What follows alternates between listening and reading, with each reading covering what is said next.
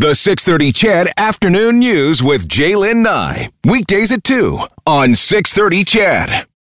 We want to uh, get back to the Alberta budget. Budget 2021 brought down uh, this afternoon by Travis Toews, the finance minister, and we have Adam Toy, Global from Global, uh, talking to us a little bit some of the highlights in here. Thank you for taking the time on on a, what I know is a very very busy day, Adam.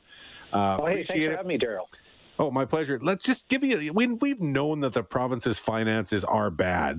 After this budget, how bad are they in reality? You've probably been hearing them all afternoon, but here's a quick rundown. Uh, year one of the pandemic cost uh, the the province is in a 20.2 billion with a B uh, dollar deficit. Uh, this upcoming year, they're expecting a, an 18.2 billion dollar deficit. They're expect and the province is expecting that to continue past the 23-24 uh, fiscal year, uh, and that the debt racked up by the end of that fiscal year into 2024 will be 100 $134 billion. Now, where did that come from? Well, billions in extra spending for COVID. Uh, so that's on one side of the ledger. On the other side, you have lower revenues because of uh, lower personal income taxes, fewer people working and making less money. Resource revenues were down, and corporate taxes were all down. Uh, so the, the province is, for the next few years, running what is known as a structural deficit. You know what? I just want to sort of jump ahead a little bit and just talk about Edmonton yeah. specifically. And I'm sure this will work uh, both for Calgary and for Edmonton municipalities looking for some stable funding in a number of areas. What really was in the budget that uh, sat out for you for the city of Edmonton?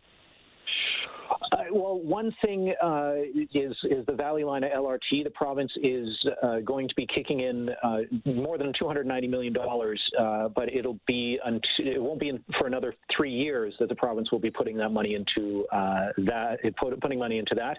Um, the TELUS World of Science and the Winspear is is going to be getting part of some capital funding for the next three years. 20 million dollars over four years is going to the Li Ka Shing Applied Virology Institute to help uh, accelerate leading edge in research. Uh, there's also $195 million in capital for the U of A dentistry pharmacy functional building renewal. Uh, there also is going to be some new shelter spaces created in Edmonton. and then also there's all sorts of road work that's going to be done in, in Edmonton. for example, the Terwilliger Drive expansion. Um, I would also suggest that your listeners, because I know that I'm going to miss something, is uh, the uh, Phil Heidenreich has a, a great write up on globalnews.ca for uh, everything of what's going on in Edmonton. I'm just taking a quick scan through. Um, yeah, uh, tourism and the, uh, the the province has promised um, four, five centers: Calgary, Edmonton, Banff, and Jasper. Eight million dollars for destination marketing organizations, uh, and then also municipal sustainable sustainability initiative funding. that's you know more obviously municipality funding. that funding is going to stay at uh, pretty high levels, uh, consistent with previous years this upcoming fiscal year. But that's going to drop in the next uh, couple of years by 25%. So mm-hmm. um, Edmonton looking for capital funding for other projects, they're going to have to look for other ways to make that happen. Global's Adam Toy. Thank you for taking a, a few moments out of uh, what is always an extremely busy day for uh, popping on the radio and chatting with us today. I appreciate it. Thanks for having me, Daryl.